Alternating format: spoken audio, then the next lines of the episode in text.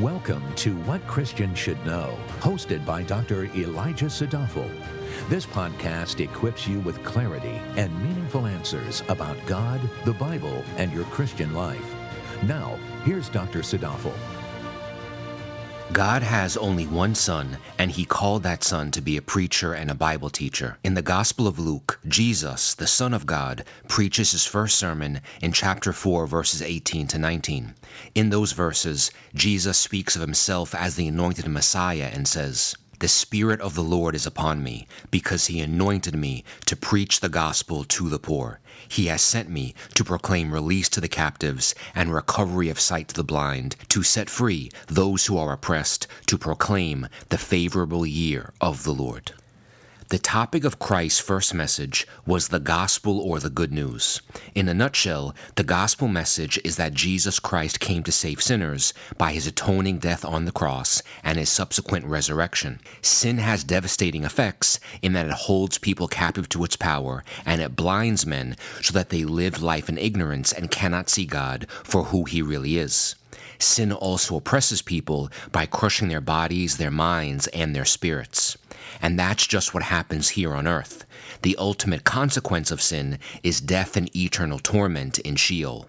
Accordingly, the central thrust of what Jesus communicates in his first sermon is that he has come to deal with the sin problem. Because Jesus proclaims the gospel message to the captives, the blind, and those who are oppressed, the good news is that what he has done reverses the effects of sin, emancipates people, and makes them right with God. Thus, when someone hears and truly understands the gospel message, the reasonable response is faith in Jesus Christ and glorification of the Lord. The good news is really, really good because through Jesus, God has already done what no one could ever do for themselves.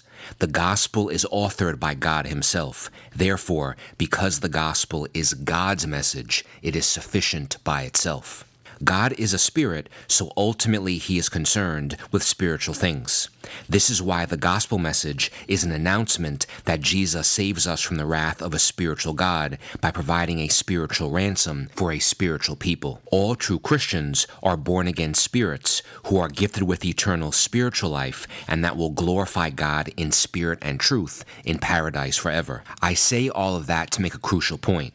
There is only one gospel, and that is the gospel of Jesus Christ. It's a message from God, about God, and contains what God has done for his people. There are no gospel adjectives, meaning if a person ever were to put an adjective in front of the word gospel, then what you have left is no longer the gospel. For example, there is no social gospel, there is no full, three-quarters, or half gospel, there is no liberation gospel, there is no black gospel, nor is there a white gospel. There is no slave gospel, nor is there a slave master gospel. God's gospel will only become polluted if men try to repackage it with adjectives that refer to natural conditions. Let us not forget that when Jesus delivered his inaugural gospel message in Luke four, eighteen to nineteen, it was a spiritual message in the form of a sermon. It was announced in a spiritual place in the form of a synagogue. It was proclaimed on the spiritual day of the Sabbath. It was pronounced by a spiritual person, the God-man Jesus Christ. But for the sake of argument, let's consider the gospel from a non-spiritual perspective to prove a point. In Luke four eighteen, Jesus says, "The Spirit of the Lord is upon me, because he anointed me to preach the gospel to the poor." If the gospel message is only designed for those who are materially deprived, then apparently material wealth is powerful enough to keep a person out of the kingdom of God. Then apparently wealth is more powerful than the sovereign will of the Lord.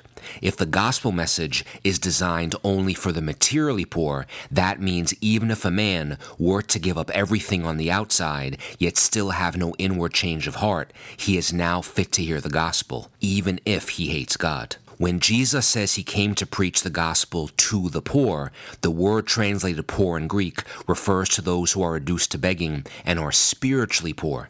The spiritually poor, regardless of what they may or may not have in their bank accounts, this group realizes that relative to God, they are but dust and are utterly dependent on his grace for salvation. A man who thinks himself to be spiritually rich relative to God cannot be saved because all his faith rests in himself. Jesus continues his message and says, "He has sent me to proclaim release to the captives and recovery of sight to the blind, to set free those who are oppressed." If a person is released from captivity to drugs, alcohol, habits, phobias, or pornography, but they do not know Christ, then what is the point?